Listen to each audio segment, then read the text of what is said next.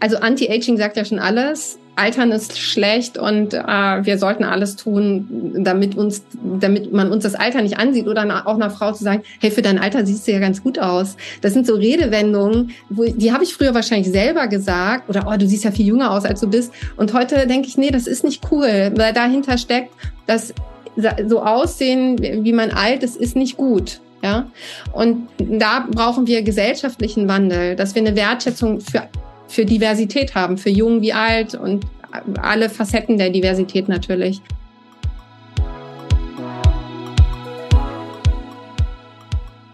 Hallo und herzlich willkommen zu Die Kunst, du selbst zu sein. Mein Name ist Michaela, ich bin deine Gastgeberin für diesen Podcast und ich freue mich sehr, dass du heute hier bist. Egal, ob du schon ganz oft zugehört hast oder neu bist, herzlich willkommen. In diesem Podcast findest du Interviews und Geschichten von und mit Menschen, die es schaffen, ihrer eigenen inneren Stimme zu folgen, in der Hoffnung, dich dazu zu inspirieren, auch deiner inneren Stimme zuzuhören und ihr dann natürlich auch zu folgen. Heute Vielleicht meine absolute neue Lieblingsfolge. Auf jeden Fall eine absolute neue Lieblingsfrau. Ich hatte das Vergnügen und die Ehre, mit Susanne Liedke zu sprechen. Susanne ist Ökotrophologin, aber sie ist viel wichtiger vielleicht noch die Gründerin von Nobody Told Me, eine Plattform, die uns über das Thema Wechseljahre und Menopause aufklärt. Huh. Bevor du jetzt abschaltest, weil du denkst, du meine Güte, über älter werden und alles, was damit kommt, will ich überhaupt nichts wissen, kann ich nur von Herzen sagen, bitte bleib dran, denn es sollten so viele Menschen wie möglich Susanne kennenlernen und sich natürlich auch mit dem Thema Wechseljahre auseinandersetzen. Ich bin dieses Jahr 40 geworden und auch wenn ich es immer noch nicht glauben kann, ähm, lässt sich an dieser Zahl nichts mehr Eltern, äh, nichts mehr ändern und dem Fakt, dass ich 40 bin und auch an dem Fakt, dass ich ein kleiner Controletti bin oder immer mal wieder gerne bin und also gerne gut vorbereitet in alle möglichen Situationen hineingehe. So eben auch in das Thema Wechseljahre. Und genau darum wollte ich mit Susanne sprechen. Ganz bisschen Zeit scheine ich noch zu haben. Gott sei Dank kann ich mich also psychisch noch etwas darauf vorbereiten und körperlich auch. Aber es hat mich wirklich einfach interessiert, denn ähm, an dem Thema Älterwerden kommen wir alle nicht vorbei. Und es gibt sicherlich unterschiedlichste Wege, das zu tun. Mein Wunsch für uns alle ist es natürlich, dass mit so viel Grace, wie man im Englischen so schön sagt, ich weiß gar nicht, Würde, Demut, Hingabe, Leichtigkeit, Schönheit, aber auch alles in einem. Also, dass wir das alle so gut wie möglich machen und uns vor allem auch so gut wie möglich dabei fühlen und sich auch unser Körper, unser Geist, unser Verstand, unser Herz so gut wie möglich dabei fühlen.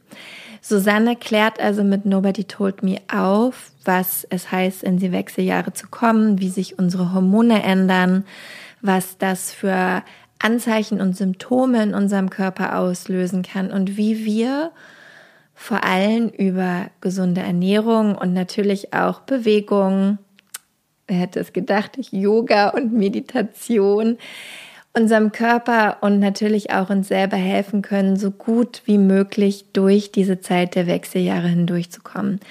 Es gibt einen Kurs, den Susanne anbietet, den Body Reset Kurs, in dem sie dich vor allem zum Thema Ernährung an die Hand nimmt und dir super viele wichtige Hinweise gibt, wie du dich so ernähren kannst, um es dir und deinem Körper so leicht wie möglich zu machen. Den Kurs kannst du generell jederzeit buchen, aber am 2. Januar gibt es einen Live-Kurs sozusagen, also wo du dann auch Live-Calls mit Susanne hast. Ähm, ich werde auf jeden Fall ab dem 2. Januar dabei sein und mir mal anhören, was ich also alles machen kann, um mich und meinem Körper in dieser Zeit zu unterstützen und bestmöglich mich auf die Wechseljahre vorzubereiten und dann eben aber auch durchzugehen. Susanne selber bezeichnet sich übrigens auch als Menopausenaktivistin, äh, mein absolutes neues Lieblingswort. Und wir haben also viel darüber gesprochen, wie Susanne festgestellt hat, dass sie ähm, in die Perimenopause gekommen ist. Das ist die Zeit sozusagen bevor die letzte Periode einsetzt und man dann rückblickend sagen kann, ah, okay, jetzt bin ich also tatsächlich in der Menopause wie sie sich gefühlt hat, welche Anzeichen, welche Symptome sie hatte, wie schwer es am Anfang war, überhaupt rauszufinden, was sich da gerade für sie und in ihrem Körper ändert, warum sie dann ihren gut bezahlten Job bei Google mit Anfang 50 gekündigt hat, um jetzt eben mit Nobody Told Me nochmal als Unternehmerin durchzustarten und eben dieses Tabu, das ja noch immer auf dem Thema Menopause und Wechseljahre liegt, damit aufzuräumen und uns zu zeigen, wie wir eben anders und vor allem auch mit Leichtigkeit an dieses Thema rangehen können. Es war ein wunderschönes Gespräch. Ich bin äh, Susanne und ihrer Arbeit sehr dankbar. Ich hoffe, dir gefällt diese Folge auch und du kannst möglichst viel für dich mitnehmen. Hinterlass Susanne und mir gerne ein paar Sternchen für diese Folge, egal wo du den Podcast hörst, bei Apple oder bei Spotify und noch viel wichtiger, teil diese Folge doch gerne mit jemandem, der vielleicht auf dem Weg in die Wechseljahre ist oder sich da schon mittendrin befindet und gegebenenfalls ein bisschen Unterstützung gebrauchen kann oder einer Person, von der du denkst, ihr könnte diese Folge gut gefallen. Das hilft uns und dem Podcast zu wachsen und dieses, aber auch all die anderen Themen an möglichst viele Menschen zu bringen und vielseitig zu inspirieren und vor allem auch aufzuklären. Okay, bevor ich jetzt noch länger quatsche, weil das wissen wir alle, dass ich das kann, wünsche ich dir ganz viel Spaß mit diesem Interview und mit Susanne Liedke.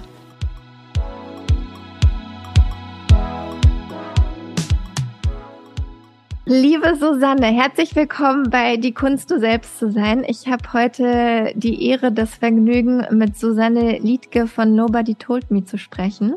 Vielleicht darf ich sagen, du darfst es aber gerne auch gleich nochmal selbst sagen, dass du eine Expertin für das Thema Menopause bist. Also, das ist richtig, ja. Ist auch noch andere Sachen, aber das ist das, worüber wir auch heute irgendwie sprechen wollen. Und ähm, womit ich gerne anfangen wollen würde, bevor du dann noch deine, deine eigene Vorstellung machen darfst, ist, äh, das fand ich nämlich total schön und es betrifft mich. Deswegen frage ich gleich am Anfang. Ich habe gelesen in einem von deinen Interviews, die du gegeben hast, dass du mal gesagt hast, bis 40 verzeiht unser Körper uns sehr viel.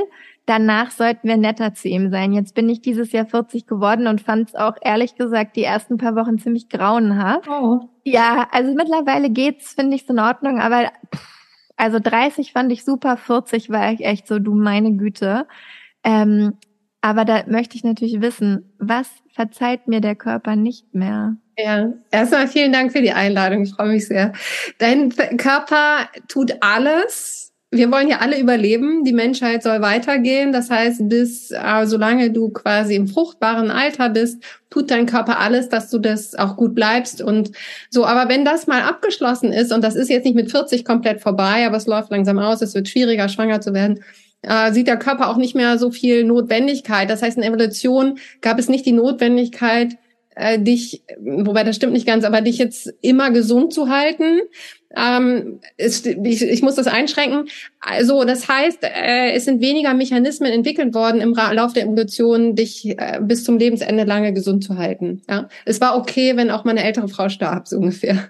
Deshalb ist trotzdem das äh, konnte sich weiterentwickeln. Ich möchte nachher aber noch mal auf das andere eingehen. Ähm, dein Körper verzeiht dir natürlich nicht Rauchen. Also alles, was letztendlich deine ähm, deine Zellen belastet, auch vor allem in der Zellteilung, was einen negativen Einfluss hat auf die ähm, Reproduktion der Zellen, dass äh, wenn die Zellteilung dann einfach nicht mehr so gut funktioniert ähm, und Rauchen zum Beispiel hat einen negativen Einfluss darauf, Alkohol hat einen negativen Einfluss darauf, auf die Stammzellen, das weiß man heute. Und damit können Mutationen entstehen. Eine Mutation per se ist nicht schlimm, die haben wir im viel, zu einem Vielfachen in unserem Körper, aber aus manchen entstehen Krebszellen. Und wenn die dann anfangen zu wachsen, so, dann ähm, ist die Not groß. Das heißt, äh, wenig Bewe also es sind die üblichen Verdächtigen. Wenig Bewegung, keine gute Idee mehr, äh, zu viel Zucker oder überhaupt Zucker. Zucker am besten streichen aus Ähm, und für, man, für manche ist auch Koffein, nicht für alle. Hat, Koffein hat viel Gutes und für manche Frauen funktioniert es eben nicht so gut. Und aber das, was mit am schlimmsten ist, ist Stress. Weil Stress natürlich eine konstante Forderung des Körpers ist und das heißt, er hat weniger Zeit, sich um die ganz normalen, gesunden Prozesse im Körper zu kümmern. Das heißt, Stress heißt, hier ist eine Notsituation, ähm, ich muss überleben, ich fahre die Verdauung runter, ich fahre vieles andere runter, damit ich irgendwie flüchten oder, oder kämpfen kann, so ungefähr.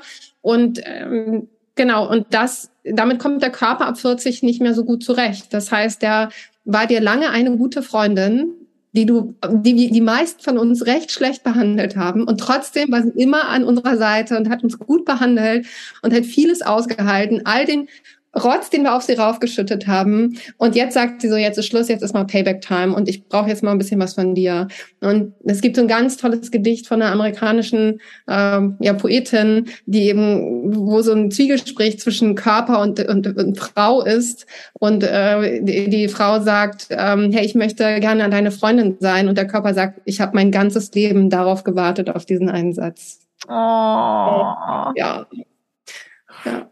Okay, das ist schön. Also ich bin froh, viele Sachen beachte ich tatsächlich schon. Die Sache mit dem Zucker ist wirklich das Allerschwierigste. Wem sage ich's? Aber gut, da wirst du uns bestimmt heute noch ein bisschen mehr von erzählen. Wie ist es dazu gekommen? Also einfach, dass du noch mal kurz sagst, wer du bist und wie du dazu gekommen bist, dich mit diesem Thema so auseinanderzusetzen und auch was, was du sozusagen vorher gemacht hast in deinem Leben. Also ich bin Susanne Liedke, die Gründerin von Nobody Told Me. Und ich habe davor viele verschiedene Rollen innegehalten. Äh, die waren immer im Marketing und sie waren immer in Verbindung mit Daten und im digitalen Kontext. Das heißt, ich bin ganz angefangen als klassische Junior Brandmanagerin, habe auf einer zuckerfreien Bonbonmarke gearbeitet, so äh, bei Chupa Chups, die auch Lutscher machen, so also eigentlich nur semi gut und habe äh, hab das auch gerne gemacht und habe dann irgendwann habe ich das Direktmarketing kennengelernt und äh, habe gemerkt, hey, man kann das auswerten, es ist nicht mehr so ein Stochern im Dunkeln. Im Marketing ist ja immer, man weiß nicht, wie viel Geld notwendig ist, äh, man weiß nur, man muss was machen. Und auf einmal war da dieses datengetriebene Marketing. Und dann bin ich dort weitergegangen, habe verschiedene Stationen gehabt auf Agenturseite, ich habe so Kunden wie eBay betreut, aber eben auf Kundenseite war im Otto-Konzern, war bei Bonprix und dann bin ich irgendwann zu Google gekommen und war dort in einem Team, wo es darum ging, die Werbewirksamkeit für große Werbetreibende zu verbessern. Das heißt, es hatte erstmal überhaupt nichts mit dem zu tun, was ich mal studiert habe. Ich bin studierte Ökotrophologin. Ich habe das auf Diplom studiert. Und zwar, das ist der Studiengang Haushalts- und Ernährungswissenschaften. Und jetzt kommt es, ich bin Haushaltswissenschaftlerin. So kann man studieren. Und jetzt denken wahrscheinlich ganz viele an so, ah, die haben gekocht und so. Was ja, Kochen ist ja grundsätzlich toll. Wir haben letztendlich gelernt, wie funktionieren Einzelhaushalte, wie wirtschaften die. Also ich habe Verbraucherpolitik, Soziologie, solche Fächer gehabt, aber auch Ernährungslehre, Diätetik, Biochemie. Das heißt, es war, das verknüpfte so einerseits den, den wirtschaftlichen Teil, den ich spannend fand, aber andererseits auch den naturwissenschaftlichen Teil. Und ich wollte mich irgendwie nicht entscheiden zwischen dem einen und dem anderen und habe das damals äh, studiert. So, und jetzt bin ich so mit Ende 40 back to the roots. Äh, ich habe immer gedacht, ich kann auch eine gute Unternehmerin sein. Meine Eltern waren Unternehmer. Mein Bruder führt heute erfolgreich das Unternehmen weiter. Ich habe aber auch gedacht, ich kann es auch. Und ich wollte nicht mit 60 sagen, oh, ich glaube, ich wäre eine gute Unternehmerin gewesen. Ich glaube, ich hätte es gekonnt. Das wird dann irgendwann zur Lebenslüge. Und wenn man es nicht ausprobiert, dann, dann bleibt das so ein Gedanke. Aber es, also man muss es wirklich ausprobieren. Und ich sehe heute, wie hart das ist.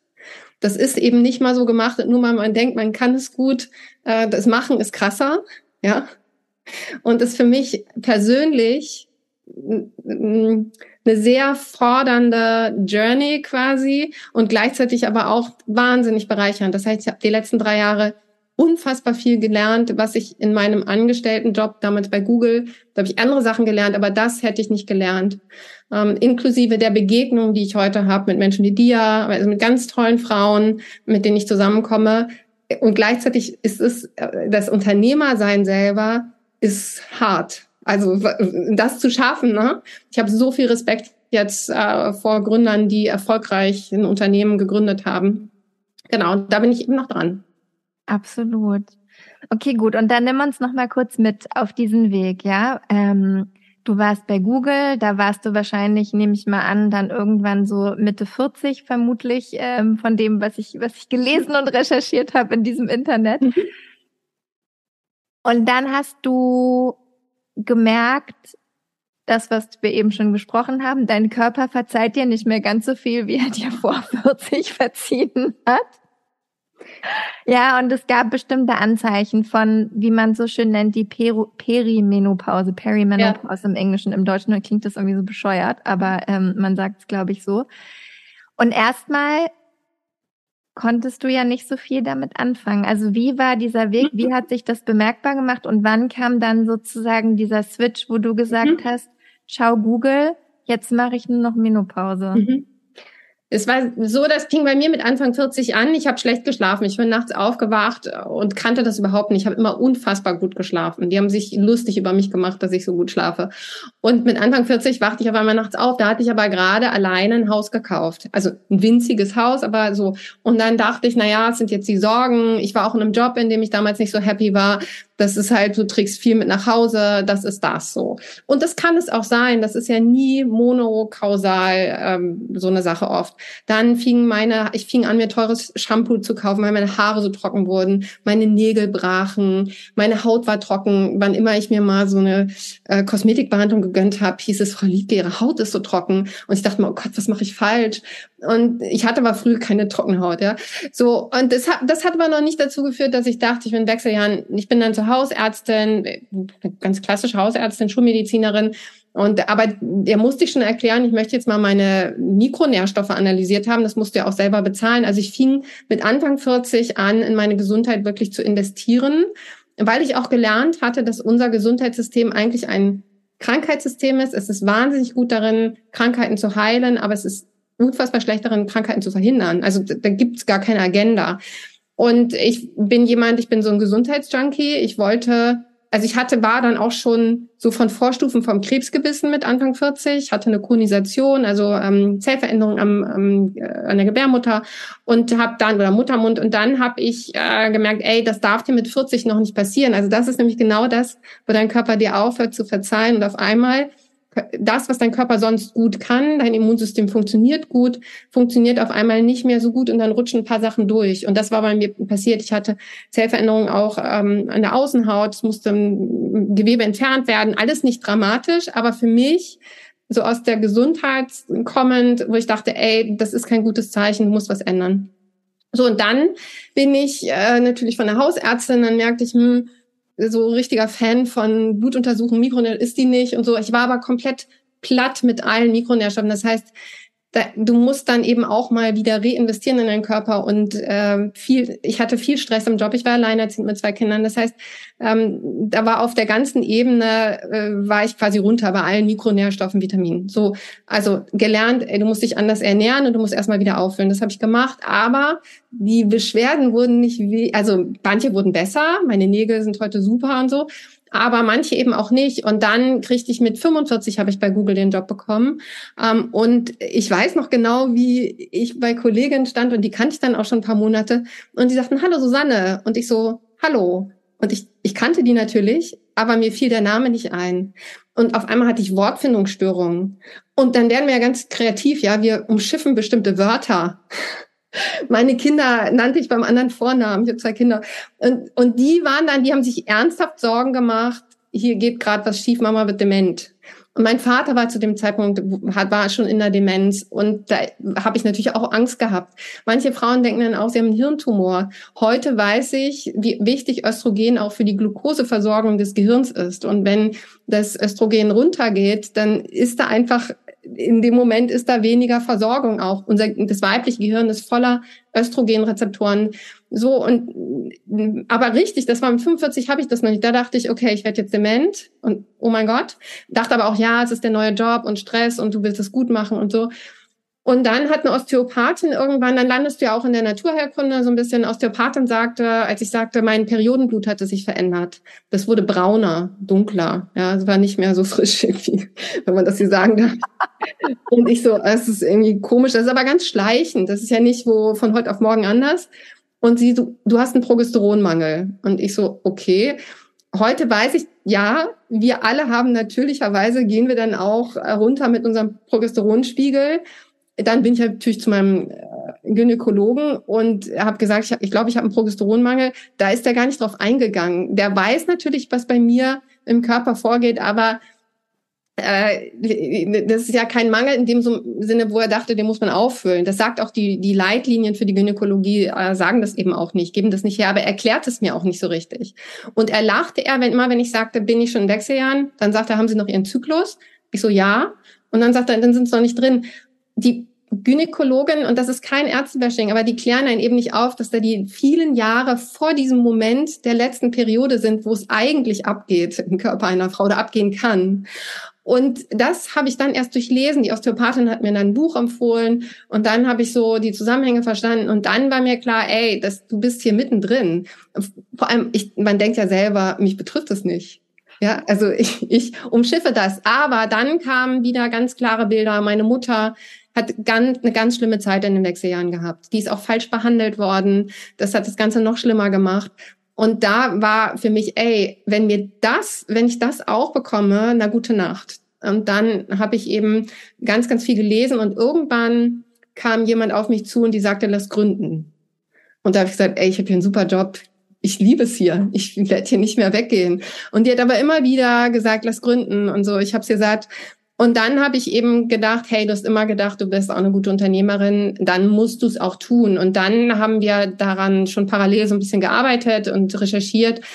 Und dann haben wir auch so, eine, so einen Sprint gemacht eine Woche, wo du dich nur um dieses Thema kümmerst, zusammen mit einer Ärztin. Und danach habe ich gesagt, ey, wir können jetzt weiter auf dem Papier hier rumschreiben, aber wir werden es nur wissen, wenn wir es wirklich machen.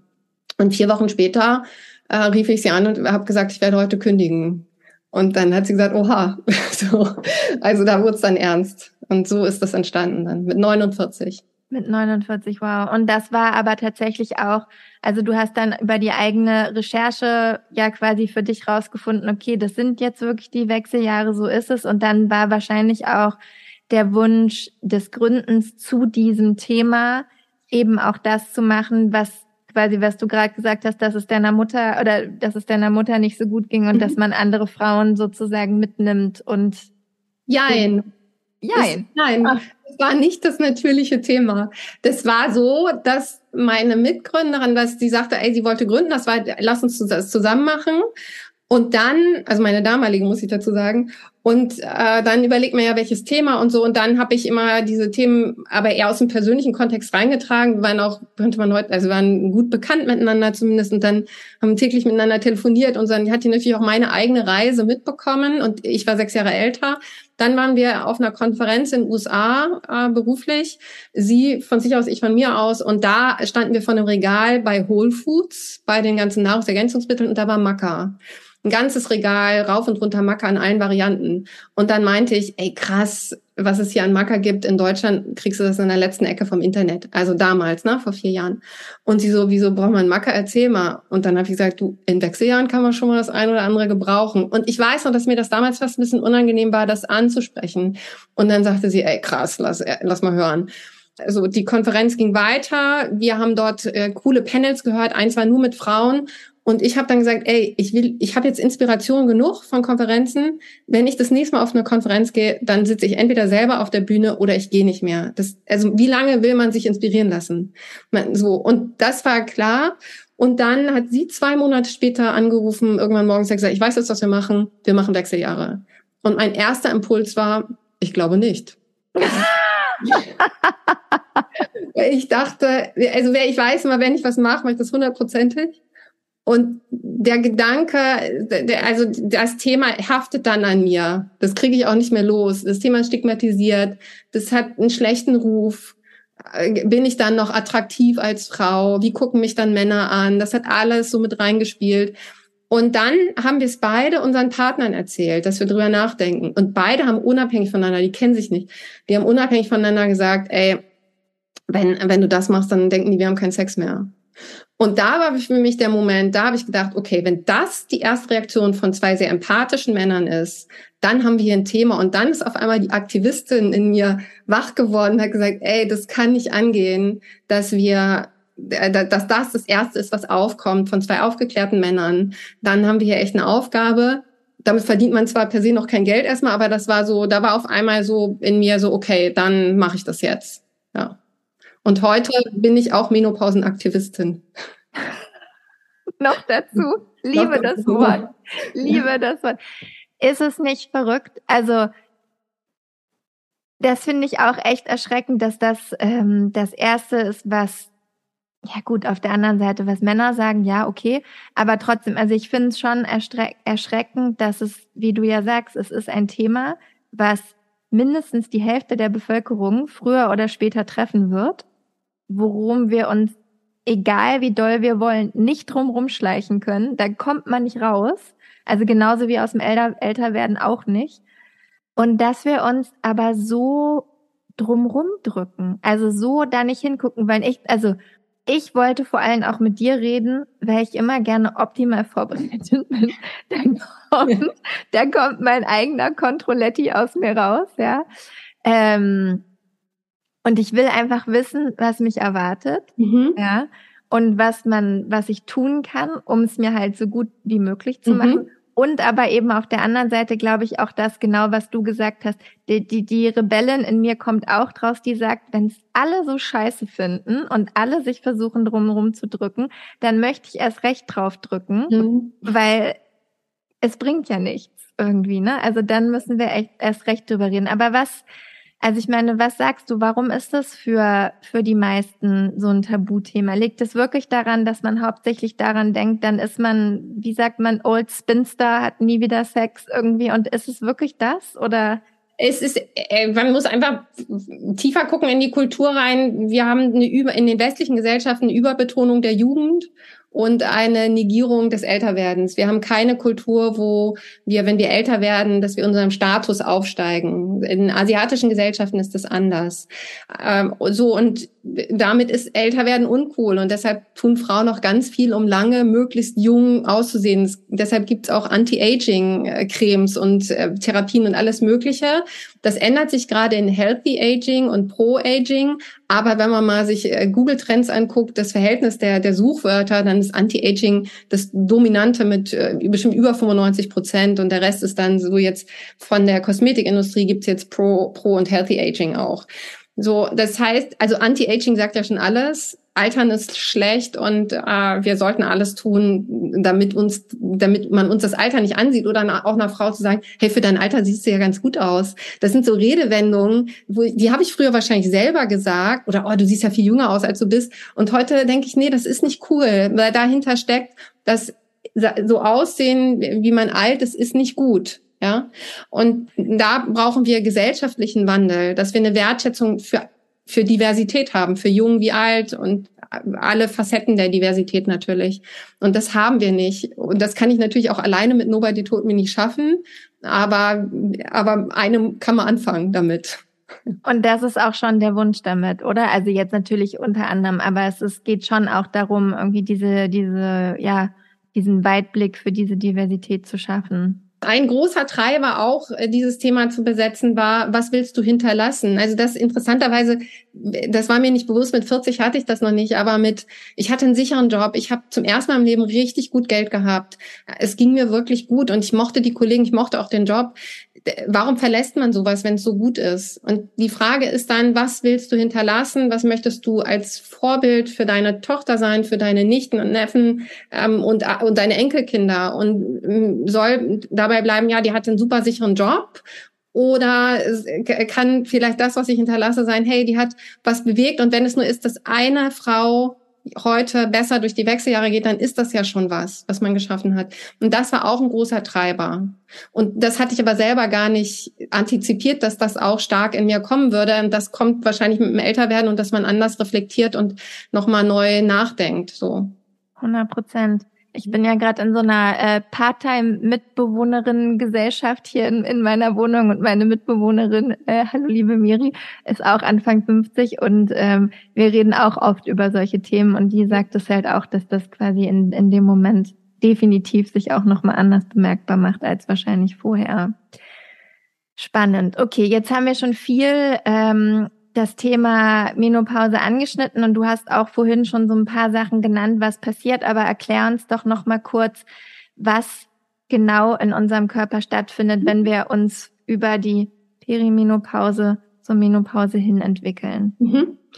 Ich hole noch einmal weiter aus. Ähm, letztendlich ist die, das Eintreten in die Wechseljahre definiert durch die Quantität und Qualität der Eizellen einer Frau. Und ergänzend noch eben dazu, natürlich können auch Transgender-Menschen und nicht-binäre Menschen in die Wechseljahre kommen. Gleichzeitig wird bei denen in der Regel der eigene Hormonstoffwechsel übersteuert. Also das ist nochmal eine andere Nummer. Aber es sind nicht nur Frauen, die in die Wechseljahre kommen, aber die, die, die ähm, Mehrzahl der Männer haben keine Wechseljahre. Ja, auch wenn das jetzt gerne so tituliert wird. Ähm, Männer sind an der Stelle genetisch viel einfacher gebaut als Frauen. So, ähm, weil bei uns wird diese Fähigkeit, fruchtbar zu sein, die, dass die wieder zurückgebaut wird, das ist bei den Männern gar nicht notwendig. Die sind bis zum Ende ihres Lebens äh, zeugungsfähig. So, wir werden mit Millionen von Eizellen, von potenziellen Eizellen äh, angelegt im Mutterleib und schon bei der Geburt ist das dezimiert auf ein bis zwei Millionen. Und diese Zahl geht weiter runter. Die sterben einen natürlichen Zelltod, ja, das einprogrammiert, so dass am Ende, glaube ich, werden es nur 400 Eizellen, die es dann wirklich machen. Und der, der Rest wird langsam weniger, sorgt aber im Verlauf natürlich in der Entwicklung und Reifung für Östrogen und auch für Progesteron. Und die Qualität nimmt signifikant ab 35 bei einer Frau ab und auch die Quantität. Und dann können schon mal ähm, äh, Eisprünge ausfallen. Das ist so das Erste. Äh, das merkt man vielleicht noch nicht, weil man hormonell noch gefühlt gesättigt ist. So, aber es können so erste Zeichen wie Schlafstörungen. Das ist auch wirklich das Symptom, was die meisten Frauen nennen. Es gibt eine sehr aktuelle Befragung aus England. Das sind gar nicht die Hitzewallungen, die gibt es natürlich auch, aber das äh, am meisten schwer betroffen sind Frauen wirklich von den Schlafstörungen. Und das fing bei mir auch mit Anfang 40 an. Das passt also. Das Progesteron wird produziert, wenn ein Ei entlassen ist beim Eisprung und dann wird quasi in dem Gelbkörper, entwickelt sich ein Gelbkörper und das ist ein kleines hormonelles Organ und das produziert Progesteron. Habe ich aber keinen Eisprung, weil die Eizelle nicht gut genug war dafür, kann auch kein Progesteron in dem Zyklus quasi produziert werden. Und das Progesteron ist das Hormon, was uns beruhigt und gut schlafen lässt. Und dann, wenn das fehlt, fehlt diese Balance, die die beiden Gegenspieler Östrogen und Progesteron haben. Die tanzen so einen ganz fein aufeinander abgestimmten Tanz, der dann in so einem tollen, idealtypischen 28-tägigen Zyklus mündet. Im ersten Zyklus ist das Östrogen dominant und im zweiten das Progesteron. Das Östrogen kommt auch nochmal hoch, aber die halten sich in Schach. Und auf einmal fehlt das und dann können Schwankungen passieren im Hormonstoffwechsel. Und das führt dann so schleichend zu möglichen Veränderungen. Das führt ähm, dann, bei mir hat das dann, äh, weil in der Folge auch irgendwann das Östrogen weniger wird, ähm, wird alles trockener quasi. Und die vielen Jahre, die auf den letzten Moment, die letzte Periode hinführen und die zwölf Monate nach der letzten Periode, das ist die Perimenopause. Also Peri griechisch von drumherum und die Perimenopause legt sich, legt sich quasi elliptisch um diesen letzten Moment, die Menopause genannt wird. Das ist die letzte Periode, die eine Frau hatte, wenn sie zwölf Monate keine Periode mehr hatte. Kann ich also nur rückblickend feststellen, ähm, weil ich ja nicht weiß, ob es die letzte ist oder nicht. So, danach ist eine Frau in der Postmenopause. Und dann gibt's noch die frühe und die späte Postmenopause und es gibt auch die frühe und späte Perimenopause. Die, die frühe Perimenopause, da schwanken die Zyklen schon mal um plus minus sieben Tage, sind länger oder kürzer. Und die späte Perimenopause, da habe ich Ausfälle von bis zu 60, nee, ab 60 Tagen, wo ich keine Periode habe und danach kommt sie wieder. Und so guckt auch die Medizin darauf. Und deshalb hat auch mein Gynäkologe hat auf meinen Zyklus geguckt, der war ja noch da, nur deutlich weniger, weniger Blut als sonst und ne, deutlich auch der Zyklus verkürzt sich, darauf guckt er schon. Aber solange das noch da ist äh, und ich keine großen Ausfälle habe, ist irgendwie ist für den kein Handlungsbedarf. Ich bin ja nicht krank, ja. Aber natürlich können diese Schwankungen und auch der Rückgang, wie bei mir sichtbar, zu Gedächtnislücken, Konzentrationsproblemen, äh, Trockenheit, innen und außen führen. Das sind noch keine schlimmen Krankheiten, aber richtig gut ist es auch nicht. Und der Zeitpunkt eigentlich ab der ersten Periode bis zum Beginn der Perimenopause, das ist die Prämenopause. Manche definieren es als die paar Jahre vor der Perimenopause, aber die nordamerikanische Menopausengesellschaft sagt, ab der ersten Periode bis zum Beginn der Perimenopause Prämenopause. Das heißt, die ganze, das fruchtbare Fenster quasi bei uns ist Prämenopause und danach dann Perimenopause. In der Perimenopause ist die Post, ist die Menopause und danach die Postmenopause. Gut, also das heißt, du hast eben auch schon so ein paar äh, Sym also ja, Symptome kann man es mhm. schon nennen, ne? angesprochen Dinge, die passieren, von den Schlafstörungen, Gedächtnislücken, äh, Trockenheit, Haare verändern sich, Haut verändert sich, Gefühlsschwankungen habe ich auch gehört, dass es gibt. Ich weiß gar nicht, ob ich das bei dir gelesen habe oder irgendwo anders dass da auch irgendwie ähm, gab es auch so eine Geschichte mit irgendeiner Köchin, die äh, quasi aufgestanden ist und dann während der Menopause sich das Messer in ihren eigenen Brustkorb rammen wollte. Also keine schöne Geschichte, ja. Und ich weiß auch nicht mehr, wie gesagt, ähm, Sowas kann also auch passieren und das liegt alles an diesem quasi schwankenden Hormonhaushalt. Genau. Also diese heftigen ähm, Symptome sind, ähm, die attribuiert man den Schwankungen zu und ähm, dann gibt, werden die natürlich aber auch die Hormone weniger und auch das hat eine Auswirkung. Also bei mir, ich habe, glaube ich, kaum Schwankungen. Ich bin auch noch zyklisch, aber ich habe eben diese wahnsinnige Trockenheit innen und außen mit allem, was dazukommt. Und man teilt die Symptome ganz grob ein in körperliche, in mentale und in genitale. Und äh, ich kann, könnte die mal ganz kurz einfach nur mal aufzählen, ja. Gerne. Also genau, körperlich die, die bekanntesten, also einmal die Schlafstörungen, die kann man natürlich auch mental dazu zählen, aber ähm, sind die Schlafstörungen, ähm, Ein- und Durchschlafstörungen, ähm, dann die Hitzewallung, Schweißausbrüche, die passieren auch gerne nachts, weil nachts die Östrogenspiegel so stark absinken und da gibt es einen direkten Zusammenhang. In Verbindung mit Hitzewallungen, Herzstolpern, Herzrasen, wo Frauen noch denken, oh mein Gott, also Oprah Winfrey, äh, die amerikanische Moderatorin, die ist dann beim Kardiologen gelandet, der hat gesagt, dein Herz ist super, hat aber auch keine Idee, wo das herkommt. Und ihr Personal Trainer hat dann gesagt, Oprah, du bist vielleicht in der Perimenopause. Und da war sie 47 und hat gesagt, was? Ich doch nicht. Also die war aber drin. Dann ähm, so PMS, typische PMS-Symptome, äh, also Brustspannen, äh, Verdauungsprobleme, so Bloating, ähm, dass man aber auch launisch wird, äh, quasi in der Zeit vor seinem Zyklus. Man hat heftigere Zyklen oder man hat viel geringere Zyklen und kürzere Zyklen. Ähm, äh, Gewichtszunahme, darüber klagen viele Frauen, auch zu den körperlichen Symptomen sozusagen gehörend wir nehmen nicht unbedingt zu, aber unser, unsere Körperzusammensetzung verändert sich. Das heißt, wir bauen ähm, Muskelmasse ab und wir setzen es durch Fettmasse.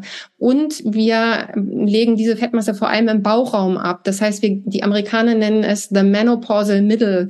Ähm, wir entwickeln uns quasi von der Birnenform in die Apfelform weil eben auch das Östrogen ganz wichtig für den Muskelaufbau ist. Wenn das langsam weniger wird, wird es viel schwieriger, ähm, quasi seine Muskelkraft zu erhalten. Und äh, genau, und dann ist es auch viel schwieriger, wenn man sagt, ich möchte ein gesundes Körpergewicht erreichen. Irgendwie wird dann alles schwieriger in der Zeit. Dann die, ähm, dieses ganze Thema ähm, genitale Symptome. Man spricht heute von dem urogenitalen Syndrom der Menopause um zu sagen, hey, das ist nicht nur die vulvovaginale Atrophie, also die, die Trockenheit in, in der Vagina, Scheidentrockenheit sozusagen, sondern nee, das sind auch die ähm, häufigen Harnwegsinfekte, das ist der Harndrang, das ist das nächtliche Aufstehen, auf Toilette müssen, das ist aber auch Inkontinenz in dem Bereich. Und es ist dann aber auch sowas wie Libidoverlust ähm, und äh, eben Brennen der Scheide äh, oder der, der Vagina ähm, mit äh, stärkeren Infekten auch dort in dem Bereich und aber auch Scheidentrockenheit. Manche sagen, das kommt erst in der Postmenopause und da ist das Krasse, wenn man davon betroffen ist, das bleibt. Also viele Beschwerden gehen, aber ähm, die gerade die vulvovaginalen Beschwerden, die bleiben und die kann man aber sehr sehr gut lokal behandeln. Ähm, dann gibt's noch Muskel- und Gelenkbeschwerden. Ich hatte zum Beispiel vor drei Jahren äh, war die linke Schulter auf einmal steif und letztes Jahr die rechte Schulter. Und ich denke, ich mache doch schon so viel, aber es trifft mich auch. Ähm, und dann geht man zum Orthopäden, dann macht man ganz viel Krankengymnastik. Aber das ist so ein Prozess, äh, wo überwiegend ähm, Frauen in Wechseljahren betroffen sind von diesen Schulterbeschwerden, aber insgesamt Gelenkschmerzen insgesamt und in der späten Folge auch Osteoporose. Jede dritte bis vierte Frau wird eine Osteoporose entwickeln. eine Krankheit, die komplett vermeidbar wäre, wenn wir Frauen rechtzeitig aufklären, was sie denn tun können, um nicht davon betroffen zu sein. Und als letztes noch die ähm, ganzen mentalen Beschwerden. Das sind äh, Migräne. Gerade wenn ich zyklische Migräne habe, ist das ein deutliches Zeichen. Äh, dann eben der sogenannte Brain Fog oder Gehirnnebel, also äh, Konzentrationsschwäche, Vergesslichkeit, Antriebsarmut, ähm, dann Stimmungsschwankungen bis hin zur Depression, große Ängste, ähm, Reizbarkeit, Nervosität. Wir haben in den USA das Karen-Meme, wo Karens, also Vorname Karen, ähm, gezeigt werden. Das sind Frauen mittleren Alters, die ausflippen. Teilweise auch noch mit rassistischem Hintergrund. Also ist ganz furchtbar.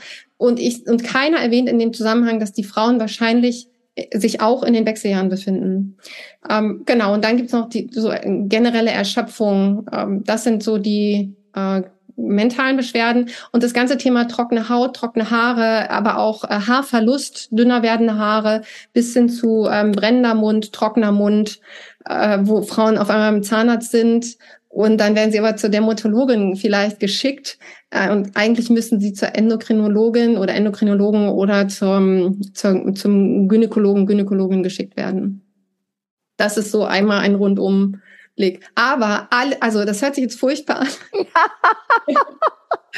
Aber all, das ist all, also es ist nicht mal ebenso behandelbar. Es erfordert auch natürlich Selbstfürsorge. Aber ich finde super, wenn du sagst, du bist jetzt 40 und du willst wissen, was du tun kannst, weil das äh, ist nichts, was du aushalten musst. Und es gibt ganz, je nachdem, was du gerne möchtest, gibt es äh, evidenzbasiert Maßnahmen und Mittel, die du tun kannst, um da gut durchzukommen. Weil das Tolle ist dann, da steckt auch eine ganz tolle Power in dieser, ähm, ich fühle mich heute super, ja. Und das besser als mit so mental auch und so mit, mit, mit 35 noch irgendwie. Das heißt, ich bin heute ganz bei mir, ich bin viel klarer und das Gefühl ist super und du kannst ganz viel tun, dass es dir körperlich gut geht und auch psychisch. Und ich finde viel cooler, wenn die Frauen mit Anfang 40 sagen, ey, gib mir die Liste, was kann ich tun? Ähm, dann habe ich zumindest mit in der Hand, ja. Das ist keine Garantie, dass dir nichts passiert, aber die Chancen, dass du da besser durchkommst, sind größer, man weiß. Frauen, die besser informiert sind, gehen besser durch die Wechseljahre, obwohl mir ein Mediziner, der hat mich gewarnt und hat gesagt, wenn du die Frauen aufklärst, dann werden die, äh, gibt ja auch die ein, eingebildete Krankheit, den Nocebo-Effekt. Dann kommen die auf einmal mit all diesen Symptomen äh, zum Gynäkologen, zur Gynäkologin und ähm, haben das alles, obwohl sie eigentlich gesund sind. Und das ist auch der Grund, glaube ich, weshalb in der Schulmedizin dieses Thema gar nicht groß diskutiert wird, und weshalb mein Gynäkologe da auch gar nicht groß darauf eingegangen ist, er wird zu schlecht bezahlt dafür, mich aufzuklären. Und das ist ein Thema, wenn du sagst, hast es vorhin gefragt, was willst du noch so verändern? Ich, ich will als Unternehmerin tätig sein, aber gleichzeitig muss ich grundsätzlich was in unserer Gesundheitspolitik verändern. Wir brauchen mehr Wertschätzung für die älter werdende Frau. Also dieser ganze Bereich Gendermedizin ist ja auch erst so 30 Jahre alt weil ähm, Wertschätzung auch in Form von Geld, bessere Ausbildung für Medizinerinnen und Mediziner, dann aber auch eine bessere Bezahlung für den, deren Arbeit. Wir werden, das hat volkswirtschaftlich wird es sich sehr positiv auswirken, wenn wir dort investieren. In England verliert die Volkswirtschaft 14 Millionen Arbeitstage von Frauen, die sich in den Wechseljahren befinden. Die fallen aus, weil sie eben nicht in der Lage sind, an dem Tag zur Arbeit zu kommen. Und allein eine Halbierung dieser Zahl wäre schon volkswirtschaftlich und auch auf Unternehmensebene ein großer Gewinn. Und es wäre natürlich auch persönlich, auf der persönlichen Ebene für jede Frau ein Riesengewinn, wenn sie einfach gut geht. Ja, und wenn sie halt auch also auch den Respekt bekommt, irgendwie, den sie verdient, anstatt irgendwie dann ab äh, Mitte 40 oder Anfang 50 irgendwie als die verrückte Frau dargestellt zu werden, die wahllos irgendwelche Wutanfälle bekommt oder sowas. Ja. Okay, also ja, du hast total recht. Diese ganzen Symptome klingen erstmal so, dass man sich so denkt, ja, natürlich möchte da niemand irgendwas drüber wissen, weil damit will man ja nicht geballt irgendwie konfrontiert werden. Aber du hast ja auch gesagt, und da würde ich gerne nochmal einsteigen, A, dass, also, dass es eben in Anführungsstrichen eine Liste gibt für bestimmte Sachen, die wir machen können. Und B, dass ja aber auch nicht alle von diesen Sachen bleiben. Also das heißt, keine Ahnung, wenn ich, musst du dann mal sagen, wenn ich Schlafstörungen habe, wenn ich Hitzewallungen habe, wenn ich, äh, keine Ahnung, vielleicht auch mal Stimmungsschwankungen habe, ja, was, was bleibt, was geht und was ist so diese Liste, an die wir uns halten können, grob? Es sind immer wieder die gleichen Sachen, die wir eigentlich schon kennen, aber sie, ab 40 geht da kein Weg mehr drum herum. Es ist das, was wir eingangs auch gesagt haben. Es ist runter vom Stress. Stress ist toxisch, also weg aus ungesunden Beziehungen. Äh, wenn, wenn man nicht gern zur Arbeit geht, dann such dir eine Arbeit, die, wo du gern hingehst. Das ist permanenter Stress. Ich weiß, wovon ich rede, weil ich hatte das auch in der Vergangenheit. Und dann äh, ist es äh, eine gesunde Ernährung, ja, so mein Steckenpferd natürlich. Eine gesunde, ähm, überwiegend pflanzliche, vielfältige Ernährung. Das ist, muss nicht vegan sein und auch nicht vegetarisch. Es ist total okay, auch, auch Sexitarierin.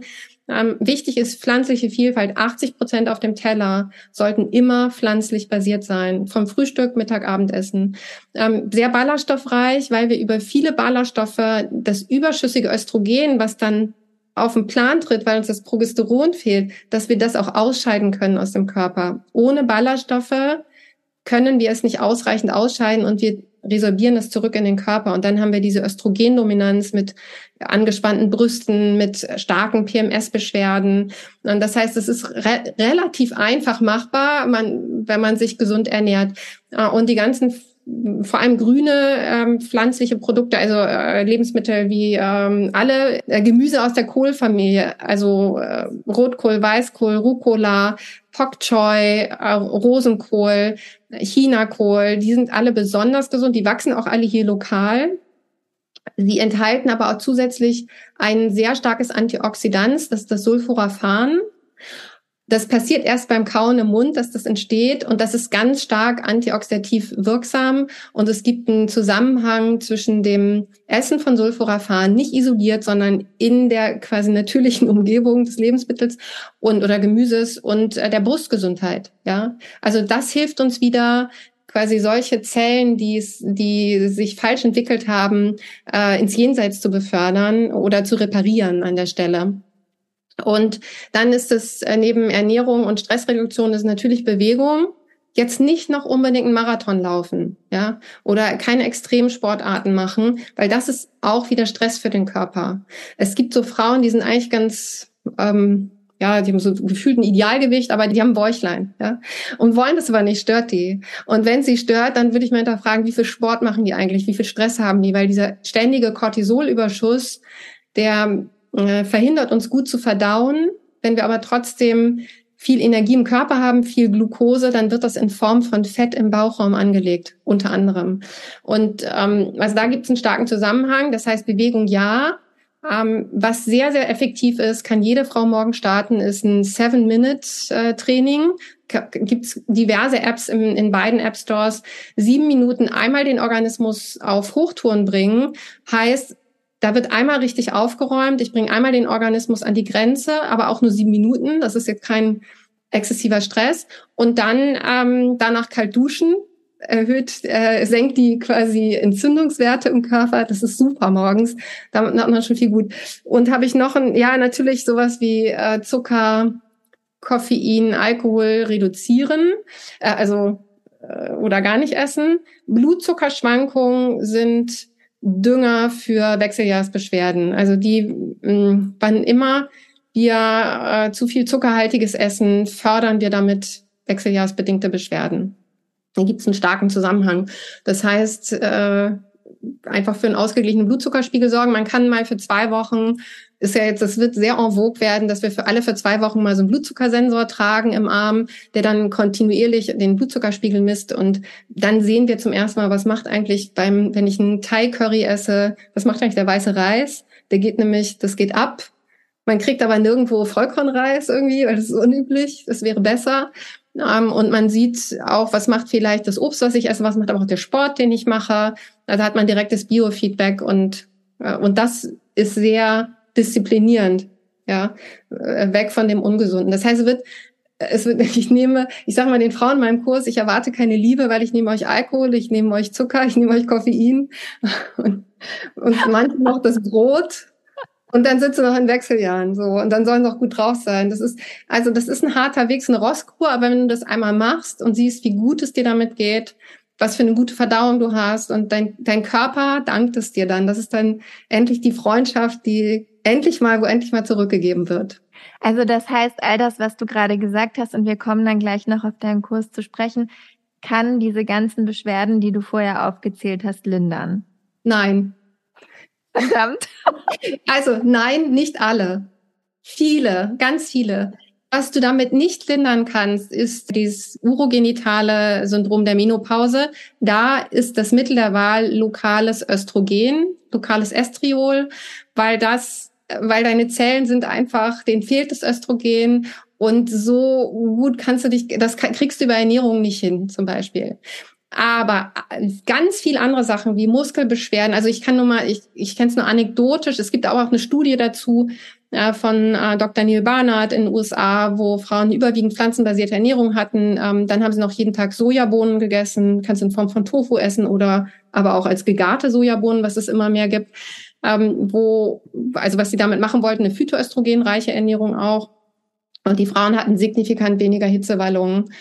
Das als markantes Mittel. Bei Schlafstörungen ist es so, dass das sollte man erstmal versuchen. Also wenn jede Frau, die schlecht schläft, runter vom Koffein. Und zwar von allem Koffein, auch in Energy Drinks, die wir ja sowieso nicht trinken wollen, so, aber auch in dem Fall grünen Tee, der eigentlich sehr gesund ist. Und dann mal gucken, ob man dadurch besser schläft. Die meisten Frauen schlafen dadurch besser. Aber wenn sie sagen, Susanne, ich schlafe in einem komplett dunklen Schlafzimmer, ich trinke abends keinen Alkohol, Alkohol macht auch wach, ich äh, habe einen ausgeglichenen Blutzuckerspiegel, ich so, ich trinke kein Koffein und wenn die immer noch schlecht schlafen, dann wäre, wären unter anderem Progesteron das Mittel der Wahl, weil das ist letztendlich, was dir fehlt.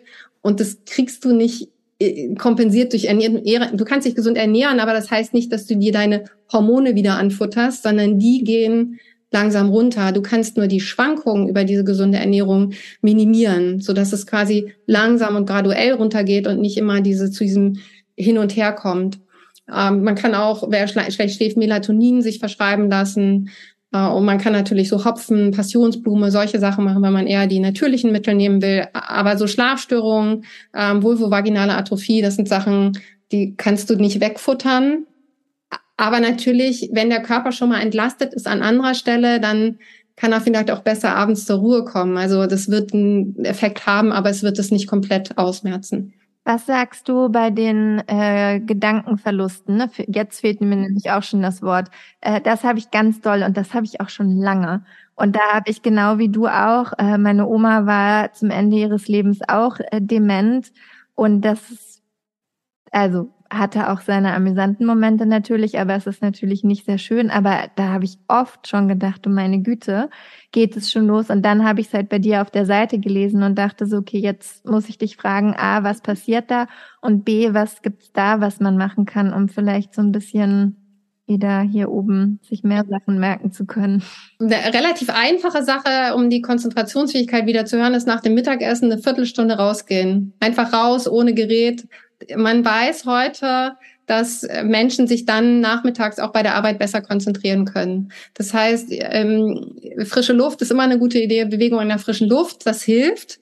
Äh, und natürlich sein, sein Gehirn ein Leben lang fordern, offen sein für Neues, Neues lernen. So. Bei dem ganzen Thema ähm, Gedächtnisverlust oder Gehirnnebel oder Brain Fog, wie es genannt wird, ähm, da würde in dem Fall wahrscheinlich auch eine Hormoneersatztherapie oder Hormontherapie, wie man heute sagt, helfen. Allerdings bist, wärst du jetzt noch viel zu jung und das, ähm, das kann ja auch temporär sein, das kann stressbedingt sein. Das heißt, da würde ich erstmal gucken, Yoga, was du wahrscheinlich alles machst, ne? genau. Meditation. Meditation, Achtsamkeitsübungen, das sind Sachen, die nachweislich helfen. So, manchmal ist es auch einfach zu viel, was man im Kopf hat. Äh, und äh, wie gesagt, Bewegung an der frischen Luft wenn das anhält ne, über die Jahre, dann kann es gut sein, dass dir eine Hormontherapie an der Stelle auch helfen wird, dass du quasi wieder gut versorgt bist, zumindest, dass es ausgeglichen wird, was dir an Hormonen fehlt. Aber das ist immer so eine Grundsatzentscheidung, nehme ich Hormone ja oder nein. Also ist das auch, das wäre jetzt meine nächste Frage gewesen, nämlich um auch zu deinem Kurs zu kommen. Also man muss quasi oder man kann sich überlegen ab einem gewissen Punkt, ob man auch mal seine Hormone testen lässt. Also weil zum Beispiel jetzt auch die Frauen, die in deinen Kurs kommen, die werden ja wahrscheinlich nicht alle vorher irgendeinen Hormontest gemacht haben. Also ist es notwendig? Ist es eine persönliche Entscheidung? Wonach entscheide ich das? Mhm. Also A, es ist nicht notwendig. Und wenn Frauen das aber unbedingt wollen, dann würde ich auf keinen Fall das auf Basis von Speichel machen, weil das einfach zu fehleranfällig ist, sondern ähm, aus dem Blut oder aus dem Urin. So State of the Art ist der Dutch-Test. Der ist aber sehr teuer, kostet ein paar hundert Euro. Aber da hast du alle Stoffwechselmetaboliten vom Östrogen auch ausgewertet. Das ist super.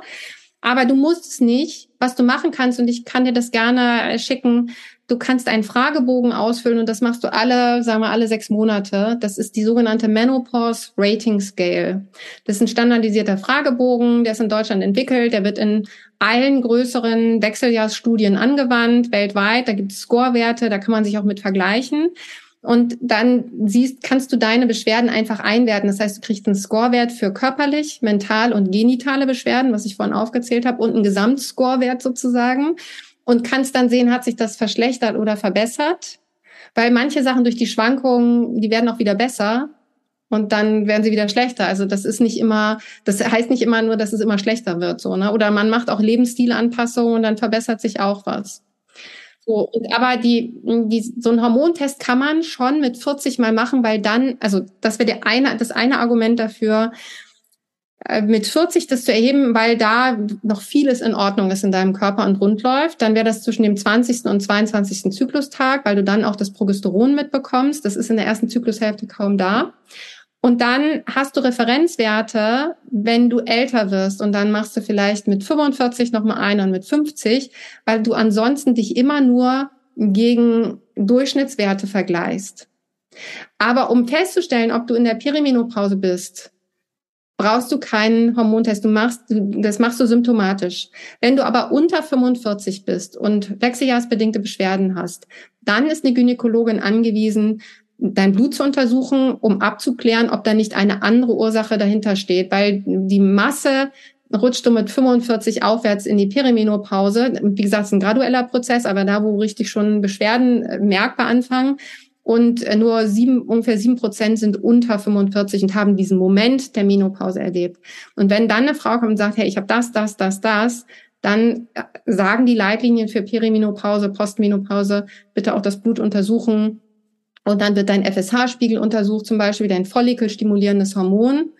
Das könntest du jetzt auch schon machen in zwei aufeinander folgenden Zyklen das follikelstimulierende Hormon, das dann nur eins untersuchen. Das geht über ein Urin, das ist wie ein Schwangerschaftstest letztendlich, weil das, ähm, je weiter in die Wechseljahre kommst, umso höher steigt dieses Hormon an.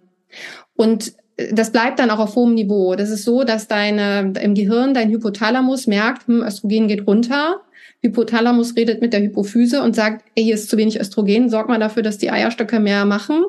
Ähm, dass die Hypophyse schickt follikelstimulierendes Hormon an die Eierstöcke und sagt, ey, jetzt aber los. Und die Eierstöcke sagen, ey, ich kann hier nicht, hier geht nicht mehr, ne, hier ist nicht mehr da. Und dann äh, bleibt aber diese FSH-Spiegel hoch, weil der Hypothalamus möchte Konstanz und der peitscht weiter auf die Hypophyse ein und die auf die Eierstöcke. Und das heißt, irgendwann ist dieser Wert hoch und der bleibt auch oben. Und wenn der, ich will jetzt die Einheit nicht sagen, aber der, wenn der über 25, ich glaube Mikro- oder Nanogramm ist, ich, also ich kann die Einheit jetzt nicht genau sagen, dann ist ein eindeutiges Zeichen, dass wenn du über 40 bist, dass du schon tief drin bist sozusagen. Mhm. Und gleichzeitig würde ich zwischen 40 und 45 immer noch mal abklären, ist dann Tumor oder irgendwas anderes, um sich sicher zu sein. Also das wäre der FSH, kannst du untersuchen oder du machst es, um eine Referenz zu haben für später. Was ich auch untersuchen würde mit 40, wenn man sich das leisten will, das kostet gleich 65 Euro, von der Gynäkologin, Gynäkologen sich eine Überweisung für eine Knochendichte-Messung geben lassen und einmal die Knochendichte im DEXA-Scan untersuchen lassen. Das ist minimal, also es ist strahlungsarm weil du dann auch eine Referenz hast für 50, 55, weil, wie gesagt, jede dritte, vierte Frau wird eine Osteoporose entwickeln. Aber wenn du rechtzeitig deine Knochendichte hast, dann kannst du immer vergleichen, wie war es denn zum gesunden Zustand, wie, wie schnell ist jetzt diese Entwicklung. Um den Moment der Menopause herum, die ein, zwei Jahre davor und danach, ist, wo sich deine Knochendichte drastisch verändern wird. Und dann ähm, hast du, misst es da nochmal und hast eine Referenz und kannst frühzeitig einer eine Osteoporose vorbeugen. Und ich hatte noch was, ich würde statt den die Sexualhormone untersuchen lassen, würde ich einmal Geld in die Hand nehmen und die Schilddrüsenhormone untersuchen, weil im kleinen Blutbild wird ja nur der TSH-Wert äh, untersucht, aber die Antikörper werden nicht untersucht. Das kostet nicht viel und das ist eine sinnvolle Investition, weil Frauengesundheit auch Schilddrüsengesundheit heißt. Und dadurch, dass wir dort aber auch nicht die Wertschätzung für Frauen haben, wird das nicht standardmäßig bei der Jahreskontrolle der Gynäkologen wird die Schilddrüse nicht mit untersucht, die Werte. Das wäre aber wichtig. Also alle drei Jahre mal die Schilddrüse untersuchen, ist besser investiertes Geld als ein Status der Sexualhormone. Nach meinem Dafürhalten. Sehr gut, okay. Das sind die Sachen, die ich machen werde. Was äh, mich auch noch interessiert, ähm, du hast ja schon gesagt, Ernährung ist dein Steckenpferd und es gibt deinen Body Reset Kurs und mhm. ein paar Sachen, die du uns eben schon erzählt hast, werden da ja sicherlich drin auch vorkommen.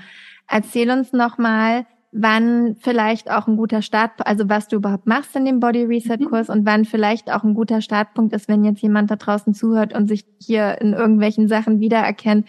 Wann sollte, wollen sollte diese Person zu dir und in deinen Kurs kommen?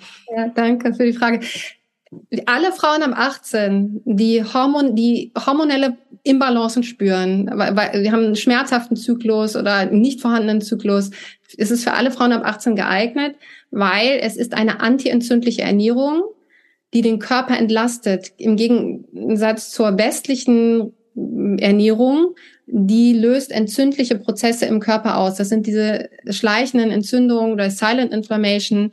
Ähm, vor allem, wenn sie sehr zuckerhaltig ist, dann gehen die Entzündungsmarker hoch im Körper. Das ist konstanter Stress für den Körper. Das heißt, ich habe einen ungesunden, schmerzhaften Zyklus. Ich habe ähm, schlechte Haut. Ähm, ich habe vielleicht Endometriose. Äh, ich hatte neulich eine Frau, die hat MS. Also auch die sollte sich antientzündlich ernähren. Ähm, und natürlich spätestens in der Perimenopause, wenn ich äh, wirklich merke, ey, hier ist alles aus dem Lot, dann macht es Sinn. Ich würde früher damit anfangen als später und ich würde auch nicht denken, ach, da kommen ja noch die zwei Feiern, da will ich noch richtig mitfeiern.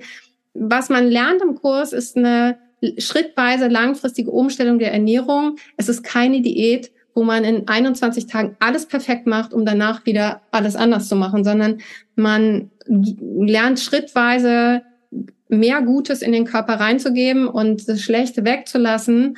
Damit lernt man auch, was sind die größten Trigger, weil bei der einen ist es das Koffein und bei der anderen ist es der Zucker und bei der dritten ist es das Gluten. Dann lernt man, wie der Körper reagiert und dann kann man gar nicht mehr anders als bestimmte Dinge beizubehalten, weil sie einem so gut tun. Also der Schmerz leitet einen dann auch, aber ich würde eher nicht warten, bis der Schmerz so groß ist, sondern ich würde früher damit anfangen. Das macht total Sinn, wobei man immer so versucht ist zu warten, bis der Schmerz so groß ist. Aber ja, mhm. ähm, okay, aber das sagt ja eigentlich auch schon, das hast du ja eben schön gesagt, dass es für, für jede Person dann auch anders ist. Also das sagt ja eigentlich auch schon, dass wir jetzt gar nicht sagen können, eine Sache, die du unbedingt ausprobieren solltest. Doch. Oder doch? Die doch. gibt es. Okay. Sag ja, uns. es ist eine, es ist ein Body Reset ist ein Experiment mit dir selber ja, wo ich so die Grundregeln reintrage und du wendest die an, also auch in dem Maß, wie du es möchtest. Es gibt Frauen, die sagen, Susanne, kannst mir alles nehmen, aber nicht den Kaffee. Und dann sagen, dann verhandeln wir. Dann sage ich, okay, kannst du reduzieren vielleicht, so ne?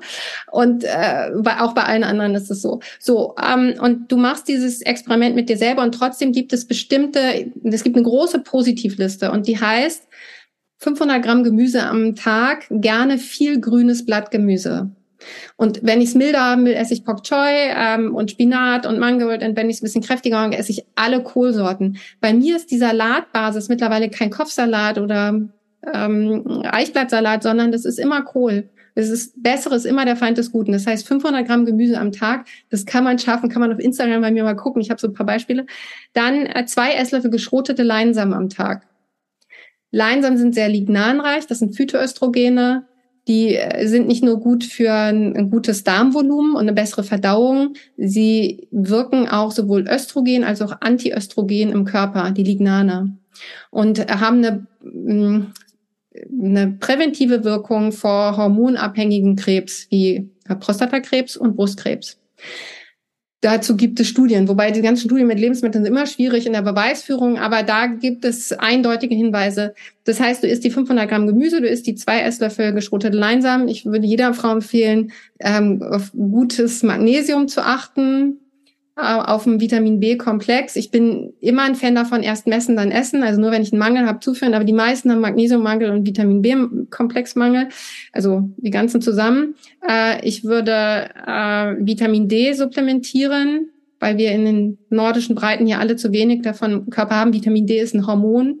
Jede Zelle des Körpers hat einen Vitamin D-Rezeptor und ist auch äh, ähnlich aufgebaut wie die Sexualhormone. Und ähm, was habe ich noch in der Positivliste? Äh, ja, ähm, Quinoa. Äh, solch, also Quinoa ist sehr ähm, eiweißreich, ballaststoffreich und ähm, hat gesunde, komplexe Kohlenhydrate. Dann äh, Süßkartoffel eher als Kartoffel. Äh, also auch da wieder die komplexen Kohlenhydrate, genauso wie Kürbis kann man jetzt überall kriegen. Komplexe Kohlenhydrate, alles super. Also du meinst keine, keine Sweet Potato Fries? Nein. Frittiert, keine gute Idee. Verdammt. Ist zwar vegan und so und auch Süßkartoffel, aber leider, nee, tut mir leid. Okay, gut. Gut, ja. als Kartoffel.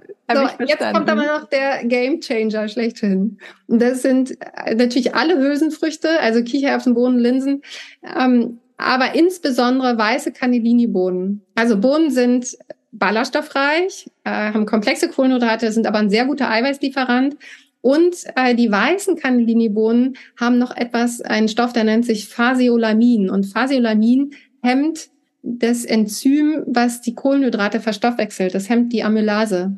Das heißt, ich esse gut, ich bin auch satt, aber nicht alles von den Kohlenhydraten wird runtergebrochen. Das wandert in tiefere Darmabschnitte und ist dort ein Fest für dein Mikrobiom. Und wenn es eine Botschaft noch gibt, ist, du bist nicht allein in deinem Körper. Du hast 38 Billionen Bakterien in deinem Darm und die leben mit dir in einer Symbiose. Und die, mm, es ist so, dass wir denen nur 75, 80 Prozent dessen geben an Ernährung, was sie bräuchten. Also wir essen alle deutlich unter 30 Gramm Ballaststoffe am Tag. Das ist eigentlich das Minimum, was die Deutsche Gesellschaft für Ernährung ausgerufen hat. Das heißt, du, äh, du hast einen Hund, du gibst ihm jeden Tag nur 80 Prozent des Futters, was er eigentlich bräuchte, um gut zu gedeihen. Ja, und dann äh, wird er krank und alles und ist ab ausgehungert. Das machen wir jeden Tag mit unseren 38 Billionen Freundinnen im Darm. Die kriegen immer, die sind auf Diät. Und das ist ganz schlecht, weil das auch unser Immunsystem schwächt. Die Darmbakterien produzieren Fettsäuren, die wiederum Energiesubstrat für unser Immunsystem, für die Zellen sind, die äh, unser Immunsystem bilden. Ja. Und ich glaube, ich habe wahrscheinlich was noch vergessen, aber zwei Esslöffel geschrotete Leinsamen, 500 Gramm Gemüse, damit ist man ganz weit vorn. Super. Susanne, ich könnte noch zwei Podcasts mit dir füllen. Vielleicht machen wir das auch noch. Äh, eine allerletzte Frage habe ich noch, bevor wir dich gehen lassen. Kann man immer in diesen Body Reset Kurs einsteigen oder findet der zu bestimmten Zeiten statt und wann können wir da wieder mit dir sprechen zu? Mhm. Du kannst morgen anfangen. Es gibt einen On-Demand-Kurs, wo du quasi selbstgesteuerter durchgehst. Dann hast du Videoeinheiten, kriegst jeden Tag eine E-Mail über 22 Tage und hast auch eine WhatsApp-Gruppe, in der du begleitet wirst. Das heißt, du bist nicht ganz alleine. Du hast andere Mitstreiterinnen. Und viermal im Jahr mache ich den live. Und der nächste ist am 2. Januar. Da beginnt der nächste Live-Kurs wieder. Und da kann man dann einsteigen. Und dann gibt es einen im Februar, einen im Mai und einen im September. Super. Okay, also alle merken sich den 2. Januar und äh, gehen zu Susanne in den Body Reset Kurs. Ich glaube, es lohnt sich sehr. Vielen, vielen, vielen Dank. Ähm, ich bin mir sicher, wir müssen vielleicht nächstes Jahr noch mal eine zweite Runde machen, weil es gibt, äh, also A, glaube ich, es wird sehr viele Fragen geben und B, glaube ich, kannst du noch über so viele andere Sachen reden, die eigentlich spannend wären. Aber bevor wir dir noch mehr Zeit rauben, glaube ich, ist es ein guter Moment, hier zu enden. Ähm, danke für deine Zeit. Also ich will nicht unbedingt sagen, ich freue mich auf die Menopause, aber ich finde es jetzt nach unserem Gespräch nur noch halb so schlimm wie vorher. Ja, vielen Dank für die klugen Fragen, Michaela. Sehr, sehr gerne. Es war mir echt ein großes Vergnügen. Ähm, vielen Dank. Mach's ganz gut. Danke dir.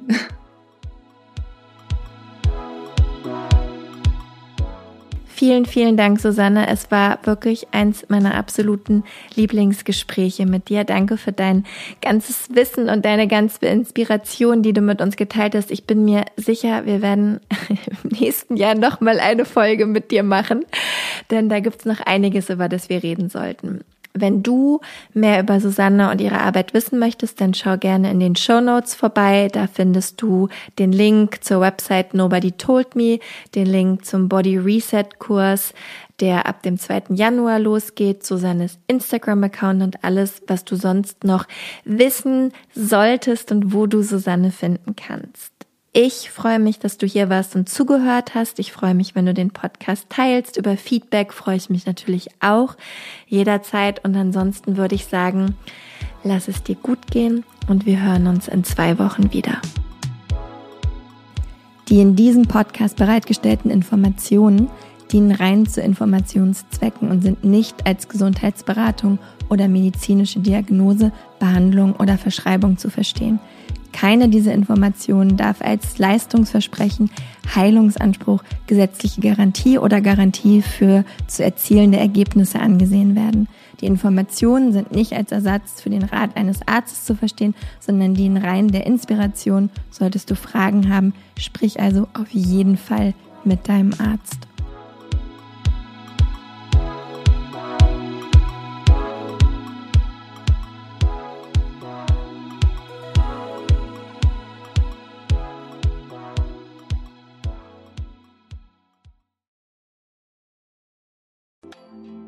Weißt du, was dich in 2024 erwartet und wie bereitest du dich darauf vor? Oder lässt du einfach alles auf dich zukommen? Ich denke immer, die Mischung macht's. Es tut gut, ein bisschen einen Überblick zu haben, welche Themen uns erwarten und dann eben flexibel zu bleiben, wie wir mit diesen Themen umgehen möchten. Und genau das machen wir im Astro 2024 Forecast. Am 28.12.2023 gebe ich gemeinsam mit meiner liebsten Freundin und Astrologin Nicole Marie einen Workshop, der dir eben einen energetischen Ausblick auf 2024 gibt.